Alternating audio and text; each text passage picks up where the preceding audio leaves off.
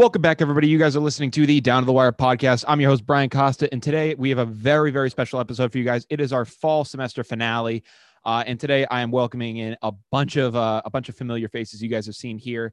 Uh, obviously, Carter Adams is back in the studio. Carter, how are we doing tonight? Oh, I'm great, Brian. How you doing, bud? Dude, it's good. It's good to have you back. Uh, uh yeah, no. So uh, just make sure, like when you're when you're doing it, like Yep, get yep. perfect. Yeah, Lean in sounding good, buddy. Yep. So, and also Jake Marchand back in the studio. Jake, how are we doing? Fantastic. Thanks for having me. It is good to have you guys back. It is good to it is good to see you guys. Uh, we have a lot of stuff to get into tonight, so we are going to get into it all right now. Uh, I was gonna be we were trying to we are gonna try to get a couple more people here, but unfortunately, you know, plans just fell apart. But I am so excited to to have this final episode in Koffler with these guys tonight. Uh, but obviously, we start things off in uh, we're gonna start off kind of in some pop culture, some UFC a little bit. Uh, but you know, obviously, the big story that kind of was coming into today's episode uh, was the skirmish between uh, between you know YouTube celebrity Jake Paul, who you know we obviously know just recently knocked out Ben Askren, and Floyd Money Mayweather. Uh, Floyd was hyping up a fight between uh, between him and Logan, and immediately, and immediately you know going into it, uh, you know uh, Jake essentially tried to steal uh, Floyd's hat. It just it's such it was such just it was so stupid just to get into it uh you know briefly i mean i'll, I'll i might let you guys uh get started with it i'll bring it back to me but di- did you guys see this whole encounter I did. I'd like to get started if you don't mind. go ahead So, first off, like I know we've talked about the Paul brothers in the show recently, and especially on the episodes that I've been on too. I've kind of given my take. Personally, I think that Jake Paul is very childish. I've said that before. and I'm sticking with that take. I've heard, like, I saw in the Instagram comments when I saw that video, some people were like thinking it was staged, it was fake for the clout, kind of trying to hype up the fight and increase viewership altogether but I don't know, like fake or not. I, think Jake Paul's childish, and we kind of discussed this with the Ben Askren uh, pre-fight kind of discussions they had. He's very childish, and whenever Ben Askren made a comment that had him rattled, that he had no like valid response to, he would just like kind of whine like a baby and like try and shrug it off like a kid. yeah it I was it was so ridiculous i mean you know it, it- like you're talking about childish he literally did a got your hat to him so Yeah. i mean i don't know how much more childish you can get than that i mean carter what what were your thoughts when you saw this all this whole Okay. thing go Well, down I'm on the same page as Jake. I think- Obviously. I think, that Jake Paul is absolutely childish, but at the same time, I do think he's like slightly ingenious too. oh why's that Because okay, well, J- Jake Paul, think about him. Okay, a few years ago, he was absolutely well, not nothing, but he wasn't as big as he is now. yeah no And part of the reason why he's so big right now is because no publicity is bad publicity. True. right? Very And true. He's proving a point that you could you could do something to Floyd Mayweather, like take his hat, and he's gonna get swarmed by bodyguards. Oh yeah, and that's exactly what happened. So on one hand, I hate Jake Paul with a burning passion. I really do. But on the other hand, he, he's smart, you know? Yeah. His management, Yeah. smart. Mm-hmm. No, he's def- I mean, listen, there's there's a whole kind of ingenious factor to all of it. I mean, frankly, you know, him pissing us off is, you know, and, and a lot of fans' anger. That's just fueling him getting, you know, infinite amount infinite amounts of money. So I mean, you know, frankly, the strategy is working for him, whether we like it or not. Uh, it just is, you know, you got to you, you just got to admit it is so frustrating to see it all go down. But at the same time, you know, Floyd Money Mayweather, you know, you can talk about him all you want. I mean, he's not the he, he doesn't have the greatest track rec- record out of the out of the ring. So, uh, so I mean, kind of seeing kind of seeing him get a little toyed with was kind of was kind of interesting to see too. Uh, but you know, go, but also seeing the press conference too. Man, Floyd, his age showed like he looks. Oh my god. he looks so He much looks older. So old. oh my god. older. Yep. I mean, I don't know if it's the fact that he just hasn't shaved in forever and kind of looked all scraggly, but I mean, man, it looked like he had a hair transfer, a hair transplant, a beard transplant. Like it was so terribly terrible looking. It was it, it it looked disgusting. I won't be surprised if some script is written for Logan Paul to beat him. oh yeah. That I wouldn't I put that past. That never happens. yeah, but- exactly. Yeah, no. I mean, they're gonna be fighting, I believe, on June fifth. I mean, there's also gonna be like a whole battle of a tick of TikTokers and YouTubers. We talked about that Carter. That even that just looks like a joke straight up right now. Yep. So I don't even think I don't even think that's something that we'll be covering. Uh, but you know, uh, that was something I I was something I I really wanted to open up this show with. Uh, though, I mean, you want to talk about two kind of dislikable characters. I mean, you know, obviously Floyd has the talent, but all the other stuff that's happened off the outside of outside of sports room is not too uh is not too nice. So uh, you know, obviously, obviously that's all there. Jake Paul is kind of just the uh, the a hole that he is. So, uh, so you know, very predictable outcome. But I did want to get that started. Another another uh, another thing in pop culture, I also wanted to, I also wanted to touch on tonight. Uh, you know, in the Kentucky Derby, uh, you know, I, I actually didn't watch it. I don't know if you guys ended up uh, seeing it, but I guess uh, Medina Spirit uh, won the race. I, am sorry, I'm, I'm, I'm sorry that I'm not a horse racing fan. I do know. I mean, frankly, here's the thing: the Kentucky Derby though has always been like a big event. You know, at least in my house, my dad's always like turned it on when it's happening. It's always, you know, it's it's the marquee event for horse racing. Like whether you're a fan of it or not, like you'll usually find yourself watching it at least a couple times, Mhm. and you know that's a that's something that I've always uh, kind of been accustomed to. Uh, did you guys see? Did you guys watch the race at all? Because I didn't. Um, personally, I didn't watch it, but yeah. Like you said, it is one of those things that you just kind of eventually come around to and find yourself watching. Oh, yeah. one time or another. I mean, it's it's only a one year event, but uh, and you know, going off that as well, uh, you know, Bryant University here, you know, in many fraternities around the university, we have uh, Derby Days, which you know is centered it centers around uh, the Kentucky Derby. You know, is meant to you know drop a lot of money and you know really kind of and really try kind of try to get funds going. You know, it's this big kind of charity thing. Uh, and it all kind of was it all kind of got capped off on Saturday where there was a giant darty down at the townhouses here at Bryant University. A bunch of people went down. Jake, you kind of saw it. You kind of like you kind of did a little bit of a recon down there. You Mhm. kind of saw the whole situation down there. Uh, what was your what was your impression of uh, of the Derby days going on here? Uh, I think that Bryant did a great job with the Derby Days uh, events that we held. Yeah. Mainly uh, the cancer research donations that we acquired. I'm pretty sure it was upwards of 70 grand. That's crazy. So that's I know it's a small school, but that's a pretty significant number for the size of the Bryant community. no, I mean uh, it's I mean it's an incredible it's an incredible achievement for us to, to for us to. I think It's a we great cause. I think we might have gotten to number one in the nation for for that uh, particular charity. Oh, really? Yeah, like Wow. they, like they went off this year. It was it was crazy to see. Uh, but you know, I I didn't watch the race. I was actually busy uh, doing some of the softball games, uh, so I didn't get I didn't really get a chance to see it. Uh, but you know, it was good to it was good to hear that uh, that you did enjoy the Derby days. You did enjoy that whole event going on. Uh, but you know, now getting into some NFL news. Uh, you know, I, I I was I covered this on my show last Friday uh, with Pat Edwards. I had I mean, he's a lifelong Packer fan, so I made sure to get him on to discuss this topic. Uh, but you know, uh, Aaron Rodgers, we the saga continues with this guy. Uh, you know, do you guys think he's gonna? Do you guys think that he'll uh, play for the Packers next year? Next year, yes. Yeah, I think he will, but it'll be the most atrocious year for the Packers. it'll. yeah, You think it's gonna be like very very toxic and stuff? definitely. But after after this year, I think he he's out Really? for sure. Yes. I don't know. I kind of agree with that. Like, I think he will be on the Packers because like the the beef that's going on or him like, Yeah. not wanting to return. Like, that's that kind of came out of nowhere, and like you can't you can't expect to be you can't expect to land at another team without planning. You know, Yeah. like you just can't do that. That's not how the, the game works. That's not how sports work altogether. So Yeah. I think he's going to be on the Packers next year, but like Carter was saying, there's it's going to be a problem, and I think he's just going to have to deal with it short term, and that's something he's going to have to deal with. That was his choice. to Yeah, no, it's definitely something that he's gonna have to deal with, uh, like you were saying, and it, but it's also gonna be something that the Packers are gonna have to really kind of weigh their options with, because apparently Rodgers uh, allegedly came out and he said that the only re- the only way he'd return there, you know, like happily, would be if uh would be if GM Brian Gutekunst was fired. Uh, I don't know if you guys saw this. He actually uh, compared Gutekunst, uh, the GM, to Jerry Krause. uh, you know, obviously for anyone who doesn't know and didn't see the Last Dance, Jerry Krause was, you know, basically the villain of the entire Last Dance documentary. He was the guy that wanted to break up the Chicago Bulls and the dynasty. Like he was the main super villain of it all.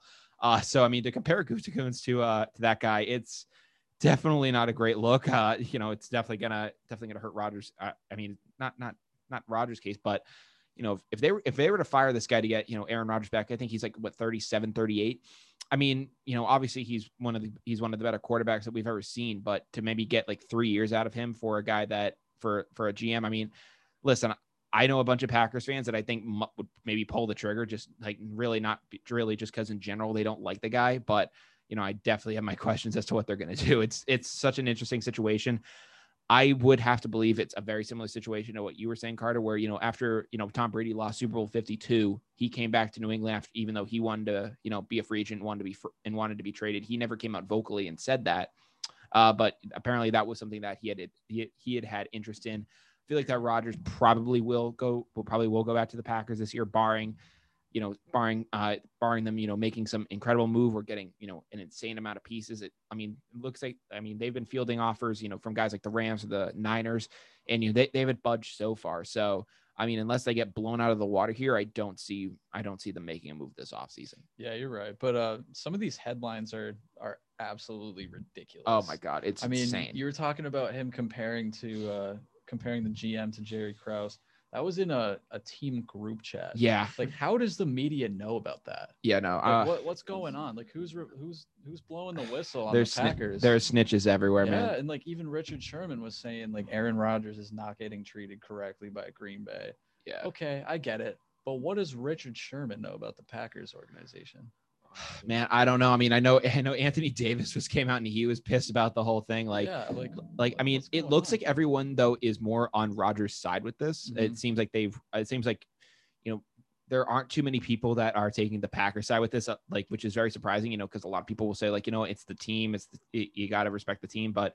You know, it seems like everyone is just like, no, like you guys really messed this one up. It's it seems that they're really kind of trying to recognize it. That that just seems like that's the vibe so far. If I could just throw in my two cents real quick, like for it. obviously, like we've discussed, I'm not like crazy big into football, but like collectively as a team, I, don't, I feel like it'd be hard. Like if I was a Packers fan per se, like it'd be really hard to take Rodgers' side because, like you said, he's 37. He has done a lot for the team, you know, uh, with his career. But at the same time, you have to think about the future of the franchise. You know, it's like Well, as apparently, much as, yeah. Well, apparently they they th- they thought about that when they drafted his replacement, and I think the reason though that you know, like while it would be difficult to maybe uh, sympathize, with- maybe maybe not sympathize. I, I think I, I think a lot of people uh, obviously sympathize with Rodgers, but maybe maybe you have to choose because of the age. But you know, in terms of sympathy, I mean, you know, for the like for the past nine to ten years, they they've drafted all defense, and and the one offensive guy they do draft is his replacement. So it's like, you know, I mean, it's not like he, it's not like- like they went out there and they got him, and they got him a guard in a couple drafts, and they got him like some, they got like two first round like uh, wide receivers, and they really tried to help this guy out. I mean, you know, obviously you have Davante Adams, you have some talent there, but like, you know, outside of that, like they really haven't done too much for him, too much for him, like in developing guys. Like he, he really, I mean, you, I mean, it sounds like a spoiling, like a spoil, uh, like a spoil of riches, but he doesn't even have like a like a legit number two receiver. Yeah. No, you're right. Um, they haven't really been doing anything for him, especially in the drafts. But Oh, yeah, do you think it's possible that this whole thing could just be like a like a media like stunt almost? Like Aaron Rodgers ain't going anywhere. Packers are gonna pop off next season like they always do, but I mean, it's possible, but stir the, some things up a little bit. yeah, you no, never I know. mean, you know, so I mean, it's it's well within the realm of possibility. The thing for me though is that if this was a stunt, I feel like I feel like Rodgers would have come out and, and would have just said like, "Hey, this is like BS." Like, I mean, like like Rodgers isn't known for talking to the media. Like Mhm. the reason, like the reason his the reason uh whenever he goes on the Pat McAfee show, it's like a big deal is because he hates the media. Like he doesn't like talk to anybody else in the media besides like Pat McAfee, and like he hasn't even like reached out to him to say him to say like, "Hey, I don't know where I don't know where these rumors came from." So that's kind of the thing that is kind of alarming to me and is kind of making me say like, "This is weird." Yeah, that's true. I didn't even think about that. Um, Aaron Rodgers is definitely a guy you don't see on on TV too often Yeah. or on anything. Yeah, no, I mean he no like he and the, I mean frankly if like these are the if like the things about the group chats and that kind of stuff is being drawn up, you know, maybe like your reaction would, would probably be to be like, "Hey, I'm going to like stop this." But in his mind he he might just be like, "You know, it's the media trying to get at me again." Like and frankly, I think like if like if this is stuff that they're contriving up, I mean, he definitely has a right to be pissed and you know, I would think that he'd want to correct it, but you know, after kind of getting this treatment for so long, maybe he's just sick of it. Yeah, no, he, he's got to be sick of something up there because he's Too damn cold. yeah. No, you're right. it's too damn cold Yep. up there. Uh, but you know, but you know, uh, it's gonna be so interesting to see what happens to Rodgers this offseason. I'm obviously gonna be talking about. I'm obviously gonna be covering this story as it develops, like through the summer and you know at different points like that. Uh, but also in NFL news, uh, this one kind of hits a little closer to home. So obviously, Julian Edelman recently just announced his retirement from the Patriots. Uh, you know, had an had an amazing career for us, but you know, obviously in the end, his body started to break down. He you know made the and he made the best decision for him and his family. Well, apparently Tom Brady doesn't think he's all that done yet because uh, on like a draftathon kind of kind of live stream, Brady and Edelman met up with like Mark Wahlberg and Kevin Hart. It was like it seemed like a very like Boston like favored kind of uh kind of draftathon, but it was like a bunch of guys on there and like they were all talking bot and they were kind of like talking and Brady essentially said that Brady said that he doesn't think Edelman is done, and he actually thinks that he actually thinks that you know he wants to come to Tampa, but was just too afraid to tell Bill. And and he says this on on air, and and and, and Brady proceeds to say Brady proceeds to say, I I was the same way. Wow. Yeah. Um, Aaron Rodgers might not be a guy to stir up the media, but I think at this point in his career, Brady might be. I mean, like he would listen. I think Brady was so good for so long with the media. Like he always kind of did like the whole Patriot way thing for so long. And you know, the guy's 43, going to be 44 next year. I think he's just trying to have some fun. No, you're now. right. He Like, flipped a, a huge switch. oh yeah. I he mean, was never like that before. I mean, I always knew he had like a fun element to him, but I and, and I knew he had to keep it reserved here. But he's really kind of flipped it and, and is and it's just saying like, you know what, I'm gonna have fun with the media here. I'm gonna I'm gonna you know really kind of drum up some stuff here, like you were saying. Okay, but but being completely honest, in my opinion, Edelman, he's done. Yeah, He- he's completely done. You saw him play last season. I I saw him. It, It- no, he it didn't even look like he could walk. No, yeah, no, it looked like the wheels had fallen off. But I mean, Yeah. at the same time, that for a, for a couple games too, like that was my thoughts on Gronkowski. That's true. That's that's what I was gonna say. But like, Gronk- yeah, oh, I sorry. Oh, was- yeah, go sorry, ahead. No, you can go, yeah. Whatsoever. But like, I was my first thing like that I thought when like you said this was like, is he pulling a Gronk? Because again, we've seen like Tom Brady, like the biggest part of his career was showing that he can win a Super Bowl ring without Bill Belichick, and so maybe Edelman wants to do it too. Yeah. I mean, it's very possible. I know when Brady originally signed in Tampa, like he put like he tweeted out like a bunch of stuff about being like sad about it and like you know really being upset at it. So and like that surprised me too because I because I was like wow like Edelman might just like leave after this like like he might just be so down in the dumps and he might really just try to leave. Uh, but I mean, like, listen, when Gronk got injured too, and he gave that retirement press conference, and he got very emotional, and he literally was talking about how his body gave up on him, and like how he just didn't think he could do it anymore. I there was no, I, I, I mean, well, I thought maybe like you know maybe he could maybe come back with the Patriots. That it was such a thought so far out of my mind. I was just like, this guy, he gave up everything for football, and he put his body on the line, and now it's just coming back to haunt him. I mean, he had he had so many injuries throughout his career with New England. Obviously, he had the broken arm at one point. He tore his, he had his tore his ACL when T.J. Ward, that scumbag, went into his knee. I hate that guy. Mm-hmm. Uh, went into Oh, his I couldn't tell. Oh yeah, TJ. I mean, Gronk, Gronkowski in New England was my favorite player. I mean, love Brady, but Gronkowski was my favorite guy. And you know, I'm I still I I I still like him that he's in Tampa. Like, and that really hasn't changed my outlook on him too much. I mean, obviously, like obviously, it, it kind of threw me for a loop, thinking like, hey, like you really said like your body had given up on you, but you did like a CBD commercial and now you're good to go. Like, it it did kind of it did kind of catch me for a second, but I still like the guy. Uh, Edelman, I mean, obviously also has had his fair share of injuries. That just seems to be the New England style of play. It's very aggressive, very uh, it re- it really just sacrifices your body a lot. There's not too much. Uh, it's not like a Julio Jones where it's going out like that. It's it is kind of a very uh, it, it's just a very aggressive in style, which you know suits New England well. Yeah, you're right. But um, going back to uh, to Edelman a little bit, um, I, I didn't think there was any possibility of Edelman wanting to possibly take a year off and then go sit the bench in Tampa just to get another ring when he already has three. But then you mentioned Gronkowski. I'm like, he did just that. Yeah, no, he did the exact same thing. He He- literally he literally thing. he literally took a year off, and I mean. Frankly, like I mean, listen, Edelman's not going to. If he was to go to Tampa, he wouldn't be used in the same role that he was used here. He'd be used as a, he'd be used as like a red zone guy, a guy on third downs. You know where Brady went to him the most. Like you know, you know, on first down, Brady liked to you know try out other weapons, but when he needed a guy, it was Edelman. And I feel like if you bring him in there, you you play him, you know, for like, you know, if you can get eight games out of him in the regular season and then just have him roll for the playoffs, that's a that's a good deal. Like if you could get him for half the regular season, win.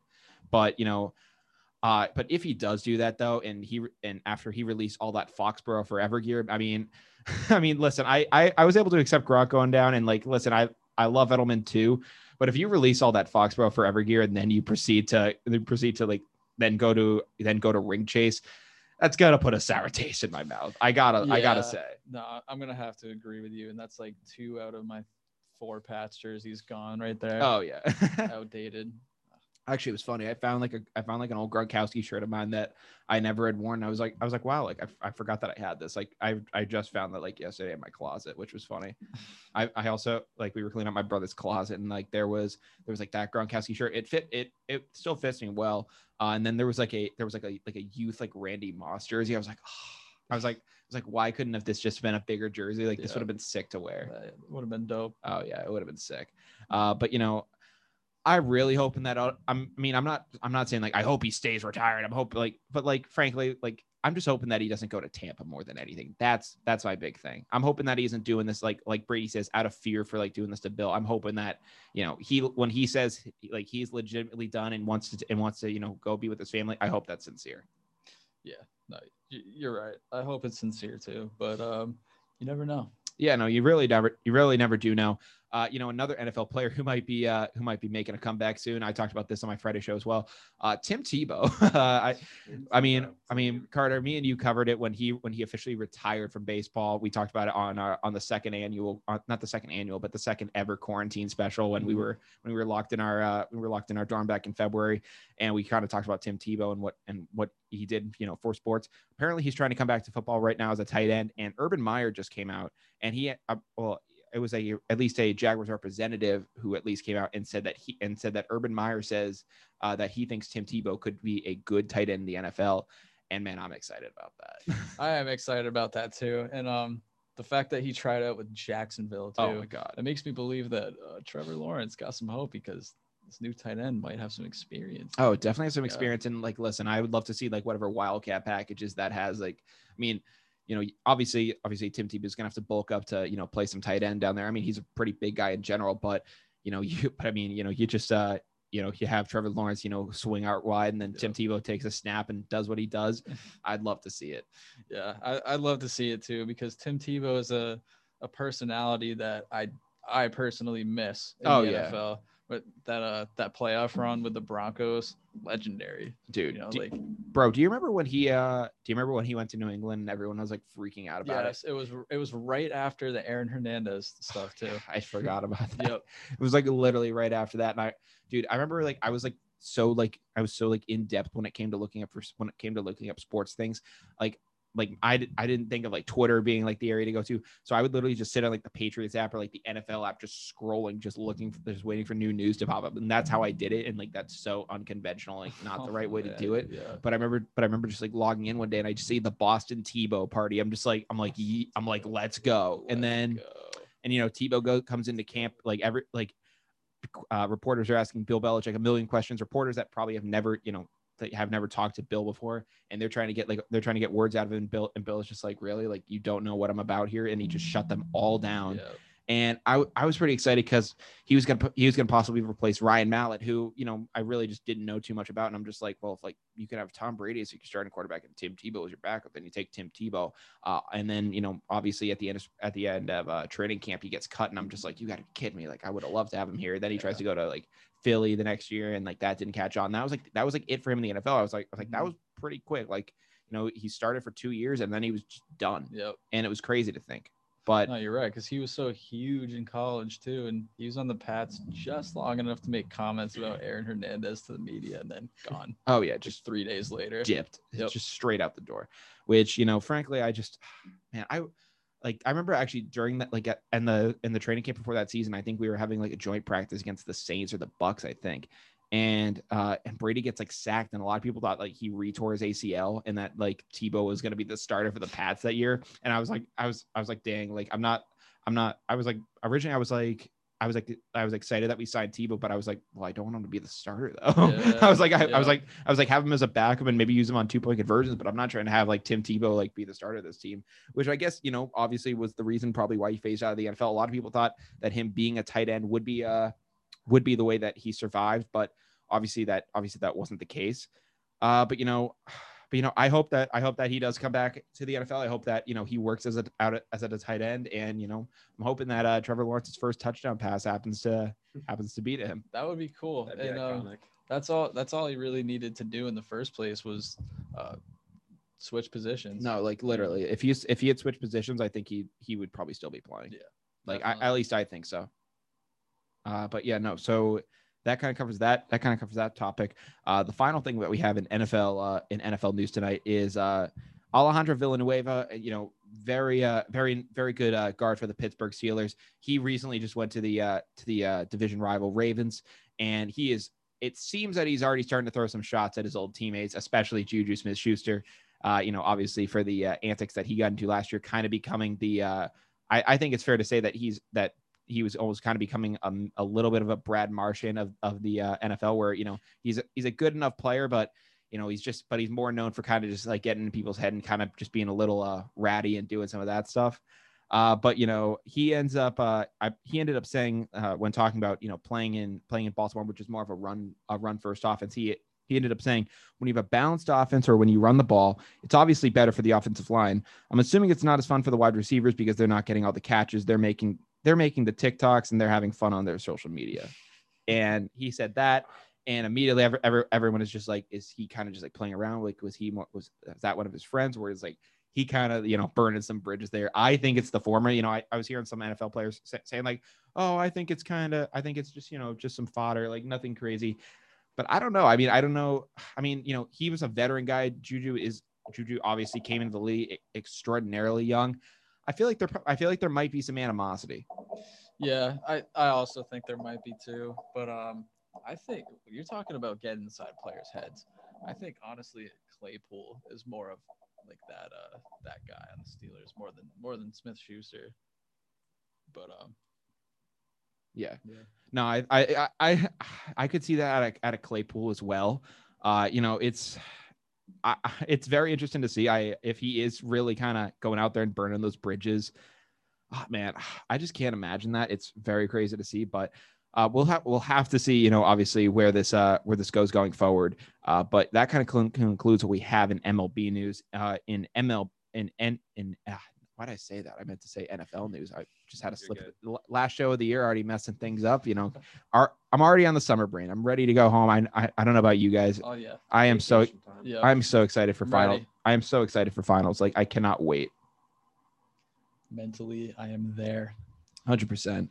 Uh, but you know, uh, in MLB news, which I wanted to get to, uh, Albert Pujols, uh, you know, you know, arguably, you know, in his prime, one of the best right-handed hitters that's ever lived, uh, at least in at least in my lifetime. Uh, you know, he recently, you know, uh, you know, obviously he had an, he had an incredible 11 years with the St. Louis Cardinals, then signed a 10 year deal with the Los Angeles Angels. He was in the final year of that contract this year, and he just got released by the, by the Angels. Uh, he's hitting below the Mendoza line, which means below 200. He's batting like 190 something. So uh, he only has like three homers on the year so far. I mean, which frankly it is May, so but you know, it seems that the Angels are are kind of just saying we're going to move on. But the thing that's surprising me is that you know Pujols is 41, and you know there were reports that he was that he was retiring, especially because his wife originally had put out a post saying that this was going to be her husband's last season, and then that quickly got reversed to, to saying like no, it isn't. Uh, but you know, th- but this kind of report came out, and you know he gets released. And the thing that that's surprising me is like if he was done, I feel like he would try to. I feel like you know it would have just been a, a retirement, and then the release kind of just gets done behind the scenes, and like that's how you do the financials. Mhm. But it seems that, but you know, he hasn't come out and immediately just said, "All right, well, no, I'm retiring because of this." Like it wasn't like the Julian Edelman thing where they said like, "Oh, we're voiding your contract," and the and like there was kind of a little bit of limbo, and then he announced it. You know, it's been a couple days, and I'm just wondering, like, I'm I'm wondering, does this guy still want to play, or like, or do you think that you know you know he's 41 years old his lower half you know for the good for the past couple years has been gone do you think there's do you think he's sticking around or do you, th- or do you think it's time or do you think he hangs him up here Well, I think he definitely should hang him up here. yeah But uh, like you said, I don't know why they would they would go about the uh, the release thing like that. yeah no i mean like like i mean you know obviously obviously money plays into it and you know he's not performing in the final year of this contract. He signed you know at the year i think it was like a 250 million dollar 10 year contract. It was massive at the time when he signed it. I think it was it, if it wasn't his like another was like just be, be it became like the largest contract in baseball history. It was it was an enormous contract at the time when he Mhm. signed it. Uh i frankly don't know what's going to be next for him I mean, you know, that's the thing. Like, if he had, if you know, he had just said, "I'm done," then he probably would have just came up and like, he probably would have made a post and just said, like, "Hey, this is it for me." Like, I don't know. Like, I don't know. It's such a weird situation. I mean, it's very, very possible that you know that you know he still could be done. He's just trying to make a formal announcement, maybe maybe be with his family for it. Maybe go back to St. Louis where where it all started. Maybe he signs like a one day contract there. Uh, but you know, I have I do have some questions as to as to you know could could this guy still play? You know, maybe an American League team. You know you know, contending for a spot in need of like a DH, maybe a guy to use in a pinch hitter role could bring Albert in, uh, you know, maybe and, and just say like, hey man, like if we need you to get a home run, could you do that for us? Like that's all we're that's all we're bringing you in for at this point. And you know, maybe he can do that. Maybe it could be like, I mean, obviously Albert Pujols is a much better player than this guy, but Chris Carter, when he was with uh, when he was with the Houston Astros, like you know when they were kind of making their playoff runs uh, before they won the World Series, he was kind of a he was a he was used in that kind of role where he, was a low average kind of a hitter, but he had a lot of home runs, and that's how they used him. So I think I think Albert Pujols could definitely be used in that kind of a in that kind of a role. I just I'm just trying to figure out which team could use him. Uh, you know, and because because if he's going to be used, he's going to be used as a DH. Uh, his lower body is just gone, so I think that you know if you get him, he's going to have to be in the AL. Yeah, I don't know because uh, the reason why the uh, the Angels released him was because of his his batting average being too low, right? His batting average, also just health, and I guess they also have a young guy coming up too. I I, I believe his last name is Hearn, but I could be wrong. Uh, and they're trying to, and I guess they're they're pretty much just saying like, hey, we want to get this guy time. Uh, and the other the other issue as well is uh, Shohei Ohtani, the uh, superstar pitcher pitcher for them. He also can hit, but they're not trying to use him. At, but they're not trying to put him in the outfield. So when he's not pitching, they use him uh, in the DH role. So which you know when which as Albert was getting older, that's where they were going to stick him. But they're not trying to really they're not trying to put uh, Ohtani in another position, and they want to get this up. They want to get this new young kid some time. So that's something they're trying to figure out. Yeah. So uh, I think it's it's time to hang him up for Pujols because um, the batting average. I don't. I just can't really see him being a DH anywhere else if his batting it, average is, is that low. Yeah, it is tough. I mean, you know, I'd love to see him get another shot somewhere, but I mean, and and that's just kind of me being selfish. But you know, if if he's just done at this point, then you know, man, I think it is time to hang him up. Just let him be remembered for the player he was. Oh, If you try to elongate or like kind of drag it out too much, then he's just going to be remembered in the wrong way, you know? So Uh, I might have to settle. You I wouldn't say it would be remembered in the wrong way, but I do see where you're coming from. Where you know, obviously, you don't want it to, it, you don't want it to kind of be just like, I'll to be like, come on, man, like, like it's been over for for a good couple years now. Which you know, frankly, you could say he's trying to chase 700 home runs. I believe he's like, I believe he's you know over like 30 away. He was really trying to you know chip away at the, the at that this year. Uh, when you know, frankly, I I wish he could you know uh, get to 700 and really make a push at that. Uh, but it looks like he is finally starting to slow down, and it is a shame to see. Uh, but that kind of, but the other thing I wanted to cover in MLB news tonight, uh, you know, after after Albert Pujols, I hope I I can't wait to see what happens with him next. If he does retire, you know, com- congrats to him on a tremendous career. He had he went out there and he was a baller for those guys. Uh, but uh, but if he but if he does, you know, but if he does decide to play on, I hope I wish him the best of luck as well. Uh, but the other story I wanted to discuss in MLB news tonight uh, was Baltimore Orioles pitcher John Means recently just threw a no hitter. It was the 10th in uh, franchise history. I believe it was the first time since like 1969, though, uh, that a that it was like a so that it was a solo no hitter, which you know as by one guy. The last guy that did it was uh, Jim Palmer in 1969. Uh, it this would have been a perfect game, but in like the third inning, this guy throws a this guy throws a breaking ball into the dirt, and it, it was a drop third strike, and it gets away, and the catcher kind of just like kind of lollygagged and jogged to it as the runner managed to get to first as you know the pitch skipped away. And people were trying people were trying to ask hey should this be a perfect game? Should this per- be a perfect game? And in my mind i'm just like no it shouldn't. I mean listen i you know the idea of it, the idea of a perfect game is obviously you know it being 27 up 27 down. There's no errors no walks on the field and it you know it is just pure perfection you know you that, the that guy comes up to that guy comes up to the plate he's he he goes down like that is the one thing that is the one consistent thing about a perfect game that you can match obviously there have been you know controversial perfect games uh or perfect game attempts throughout history you think of armando galarraga with the detroit tigers there was he was one out or at least one strike away. It was a ground ball to Miguel Cabrera. Cabrera gets it, flips it to him at first. He had the guy out by a mile, and and the umpire says he's safe. That ends the perfect game bit. He proceeds to go out there and strike the next guy out, or at least get him out. And it was it was one of the it was one of the worst blown calls in history. Jim Joyce, um, I believe, who was the umpire at the time, came out and immediately said like I ruined like that kid's like I ruined that kid's like life, and like he was like, so like, like upset about it. But with this, I don't think it's a perfect game. Like you know, a perfect game you know, a no hitter, 100%, you know, pitcher, like you, the pitcher has to go out there and they have to make sure that the, the guy doesn't get, you know, a, you know, a good, uh, good wood on the ball like that. You know, the fielders also have to make incredible plays too. But I feel like a perfect game is definitely more of a team kind of a, is definitely more of a team centric kind of a accomplishment. Obviously, the pitcher deserves the brunt of that because they went out there and they and they did it.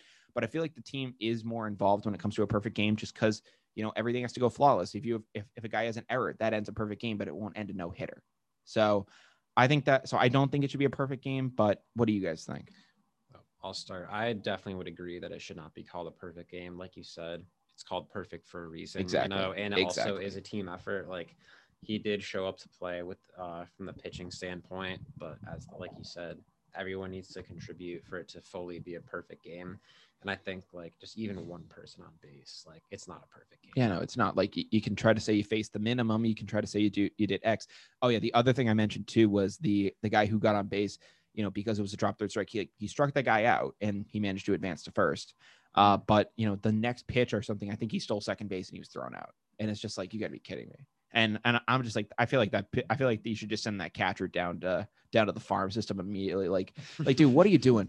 Uh, it was Yeah. obviously it was the third inning, so like that wasn't like you know like the idea of a no hitter isn't and isn't in anyone's minds at that point. It's just like hey, like let's just get let, let's just get through the lineup here. Like no one's thinking about it. It's not like it was in the, the eighth inning and this guy let it happen. So I mean, I'm not gonna put too much blame on him, but I'm just like, come on, man, like get on the play, like and you could have had a perfect game. Like it would have been the first one since 2012. Yeah, I that mean- would have been huge. It would have been so huge. I mean, I've been banking on seeing another perfect game for forever because King Felix, you know, Felix Hernandez was the last guy who threw one, and it was actually in Seattle where John Means threw the no hitter, and that would have been really cool to see. Yeah, no, you're right, but I'm definitely with Jake on this one. I don't, I don't think it's a perfect game Me neither. Yeah, at all. Uh, called a perfect game for a reason. It's be Exactly. perfect. 27 up, 27 down. Yep. That's where I stand with that. Uh, but you know, uh, and our final segment tonight.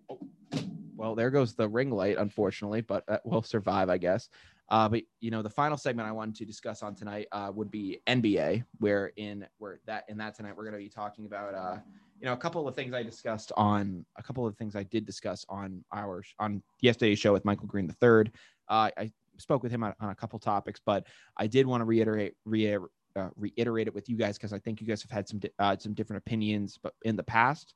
Uh, so you know the thing that I first touched on was uh, Carmelo Anthony, you know, recently getting into the top ten all time on the scoring list, and I was trying to I was trying to discuss because you know a lot of people have a lot of people in the past have asked, is Carmelo Anthony a Hall of Famer? I have always thought yes, but I know some other people have thought, well, just because of the stats and other stuff, not not necessarily. But this is a pretty big accomplishment. Where do you guys stand on on the idea with Melo? Uh, I'll start if you don't mind, Carter. Um, I would absolutely hop on the bandwagon that Carmelo Anthony is a Hall of Fame material. Um, and part of my reasoning behind that is because he had an extended period of leave from the league as a whole, and the fact that he was able to successfully transition back with the Trailblazers and uh, fully understand that, like, hey, I'm not gonna take, I'm not gonna be the main shot taker, but like I can still contribute. And the fact that he's been able to adjust to the new league that was not the same league that he left, and the fact that he's still contributing in his own way. And while he's doing that, he's hitting new records on the all time scoring list is very significant. We've also seen with players in the league, obviously not as skilled, but uh, Jeremy Lin, for example, some players are in the league for a period of time and can't make it back. So I think his comeback to the league has been fantastic. Uh, obviously, his time with the Rockets was not very successful, but I think he's in a great place right now, and I think this definitely helps uh, solidify his spot in the Hall of Fame. Absolutely, I agree with you there. Uh, you know, you know, I've I, I know Carter. Did you uh, did you kind of have a different opinion on this before? I th- I thought that I thought that you had possibly had a different opinion on Carmelo. Has has this kind of has this kind of changed it or or no? Um, I wouldn't say okay. Maybe I- I- I thought- I'm I- not- I, don't it- even remember. I don't. It could have. It could have been someone else, but I thought that I thought that you had always kind of you know been teetered on the edge of whether Melo was a Hall of Famer, but I, but I could be wrong. No, I, I certainly agree with Jake that I think Melo should be in the Hall of Fame. Okay, I mean, yeah. he was he was the face of the New York Knicks for a long time, and before that, he was arguably one of the best players in the league on the Nuggets. Yeah, and I think, like Jake said, it's just a miracle that he's in the league still yeah, no. and continuing to break those scoring records on the all-time list. exactly and i th- i think the entire story of melo like like jake was saying you know deserves to get him in enough obviously you know people talk about a championship eluding him but frankly i don't think that's i frankly you know in terms of a hall of fame candidacy i don't think that's everything i mean you want to talk a legacy maybe maybe you have a maybe you have a discussion there but you know hall of fame i don't think that's the main decision there obviously you know what melo did for team usa in the olympics was huge and and the reason I say that is because it's the basketball Hall of Fame, not the NBA Hall of Fame. So what he did in the Olympics was huge. What he did for uh, what he did for Syracuse, winning them a championship, was huge. Uh, and you know, obviously, you know, now getting into now getting into this top ten list, I and you know, obviously the story of now coming back after a long hiatus, I think that solidifies it. You know, you know, since he's gone to the Trailblazers, it's been amazing to see what he's been able to do there. Uh, and I just wish I, I wish him the best. I hope that he can continue to grind like this. I, I I don't know how many more years he's going to be playing, but you know if he's playing like this, maybe uh maybe he moves up a couple more spots. Let's see. I I I hope he can you know maybe get up to like nine eight. I don't know what the I don't know what the gap is, but Yeah. if he can get up there, that'd be great to see. Yeah, Definitely. no, me too. I, I I, hope he can. Yeah. Uh, and the another thing, obviously, I talked about on yesterday's show was uh, LeBron James's health. Uh, you know, he you know he came out and he had said uh, and he had said you know he doesn't know if he's going to be able to get back to full health with his body. He has like a very uh, you know kind of a very uh, serious high ankle sprain. Uh, you know, also uh, in Lakers news, Anthony Davis uh, was dealing with some back spasms. Those guys just seem like you know they went out and they put so much into that championship, and it's like seems like their bodies are now falling apart as a result of that. I don't know if I don't know if that's how you got I don't know if that's how you guys feel about that, but uh, what do you guys think about LeBron saying that he doesn't think he might be able to get back to a 100% ever in his career? I mean, I don't know. I'm torn between that statement because I think we've seen that, like, like we've always said, like playoff LeBron is just a different breed. Yeah. you cannot guard playoff LeBron. Absolutely. But I think like, and I've kind of said this like before. I don't know if I've said it on the show, but LeBron, like obviously the stage he's in with his career right now, he's nearing the end of it. Eventually, like we're gonna not see him in the league at some point in time. But like he's, I think he's been selectively putting on the gas. Like he can't go pedal to the metal Every ev- single like, time. for every game of the whole season. And I think he needs to like, like he needs to kind of better balance like the mental aspect of like all right like i actually understand that my body can't handle this like he he has like people around him andre drummond uh you know anthony davis he has other people that are a little younger that can also bear the load too like the weight of the team is not just on his shoulders and i think if he better like respects his body and better understands that he can like have other teammates help bear the load that he'll do yeah, Carter. better Yeah, I agree. I think especially last season, like you were saying, um, he definitely wasn't bearing that entire load. But uh, going forward, I think it's very clear that LeBron is at the point in his career where his body is going to start giving up on him. I mean, how old is he? Like 40 something now? No, he's like 36, I think. 36? Yeah. Okay, I would not be able to tell that by watching him play. Yeah, I, I think he's either 36, 37. yeah Okay. he's 36 36. Okay, yeah. So he's 36. Obviously, he's had he's had some now very serious injuries with that, but Yeah. uh I don't know. I think that I don't think he'll be able to get back to 100%, but like Jake, as you were saying, how he selectively chooses to turn on mm-hmm. the gas, yeah I think that is what is giving people like the idea that he still can perform at 100% because absolutely he will just give it his all for like a certain period of time. And but he's always known, but you know, at least later in his career, he's been known to load manage like a good couple games too. So maybe he starts to do that even more, and he'll just play like you know the marquee games that he has to win in, and that's how he's going to decide to do it. But uh, you know, it'll it, it's it's something that's really interested in me. Uh, but you know, before we do go down the wire, uh, you know, I do want to say this. I it has been quite the wild semester here at Bryant University. Uh, you know, there have been so many there have been so many kind of hiccups along the way. Obviously, I mentioned it early in the show. We went into a quarantine here at Bryant. Uh, you guys want to speak on that a little bit as to uh, as to kind of what as to the craziness that that entailed? Uh, I'll go first. Uh, quarantine was definitely a wild experience. It, it sucked. Um, it sucked. we were. I will say though, we were lucky that we were one of the first groups to be able to quarantine in our suite. Very true. I will say that that was something that was that was something that was huge for us. Uh, obviously, this year for Down on the Wire, it was we were able to grow a ton. I got I was able to interview a ton of new people. Adam Alita, I was able to get on the show. Michael Green the third, I was able to get on the show. Ton of new things uh, coming coming for coming for the show in the summer. I'm planning to talk to a bunch of new athletes as well. So it is going to be. I, I'm. I had, it's definitely a very exciting thing for the summer. Uh, you know, I we talked about. I also talked about it earlier, but you know, what are you guys trying? Are you, you guys are trying to have a. What are you guys going to try, be trying to do this summer? Uh, I don't really know. Yeah. When I get home from for break, I'm gonna be participating in a five uh, mile road race. So nice. aiming for top three. There you We'll go. see. There you go. Carter, what's on what's what's on your docket? Oh, you know, hopefully some beach trips, a lot Oh, of working, 100%. uh, probably some hikes here and there, and um, Uh, just vibing, you know. Dude, you know, that's what I'm trying to do. I mean, my you know, with COVID last year, my big thing was just really just trying to get outside and do and do stuff there, and that was really great for me. I mean, just being able to get outside was you know what I needed, and hopefully that and hopefully that's and hopefully that's something something I continue to do. I got a I got a kayak that I'm gonna hopefully be using this summer. I got a bunch of stuff that I'm gonna you know, there's gonna be some there's gonna be fun some fun stuff in the mix. I can't wait to see what is next. Uh, but I think it is officially time to say for the final time of the of of the semester here in the Koffler Center that we are now down to the wire, which means that we're going to go through everything we talked about in this past hour and send you guys off on this weekend. Uh, so obviously we talked, we opened things up on the show discussing Jake Paul versus Floyd Mayweather. Well, not versus Floyd Mayweather, you know, they're not fighting each other, but we discussed uh, the little skirmish they got into. Uh, any final thoughts on that? Do you guys at all? Uh, I've said it before multiple times, and I'll say it again. Jake Paul's childish. Yeah, the guys. I'll leave it at that. I mean, I I mean, I named an entire episode episode about him called "Send in the Clowns" for a reason. So, you know, I I I've given my thoughts about it on a very public way. Yeah, exactly. Childish, but genius. Yeah. We, then then in, then also in pop culture news, we talked about Medina Spirit winning the Kentucky Derby. We just uh, we had Jake discuss uh, give his little review of Derby days. In NFL news, we discussed the Aaron Rodgers saga continuing as Rodgers uh, as Rodgers compared Gutekunst, Brian Gutekunst, uh, the general manager there, to Jerry Krause. We discussed Tom Brady uh, trying you know kind of coaxing to kind of coaxing Julian Edelman to get him to come back to uh, back to football and play in Tampa with him.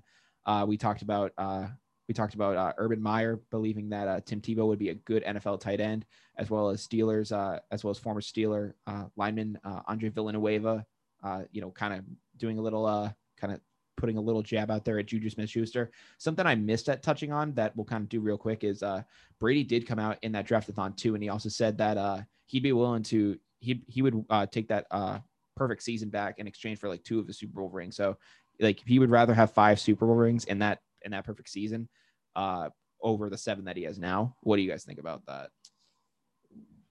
He's got the rings to give. Yeah, That's Frank- all I'm gonna say. he- he can has enough to- with two rings. No, that's the thing too. He has enough to give, and you know, having five rings in general, that's the most Super Bowl rings of anybody. I know Bart Starr, you know, technically has five championships as a quarterback, but that's the most Super Bowl rings that any quarterback has. So, uh, you know, frankly, he does have the rings to give. If I had to, if I had to choose what Super Bowls he could give back, I mean, just from memorable standpoints and just like what he did in them, I'd probably say, either I. I mean, obviously the Tampa Super Bowl means a lot to him, but if he had to give back any of the Patriots Super Bowl ones, I maybe would give back the one against the Eagles and the one against uh, the Rams because it was 13 to 3. Just in terms of his personal performance that that you could make a case for. Obviously, obviously each of those Super Bowls holds a special place in, in my heart. Obviously, I went to the Super Bowl 53 parade and had some and had some great memories there. Uh, but maybe if you want to talk about his personal performance, uh, you know, then if then if you're getting into where I stand, I would give back the Tampa one because obviously you want to erase that from people's minds, and then uh, and then give back 53, and then have the perfect season on the docket. That's how I would do it, and I would love to, and that's how I would love to. If if that's how it had to happen, those would be the two I give back.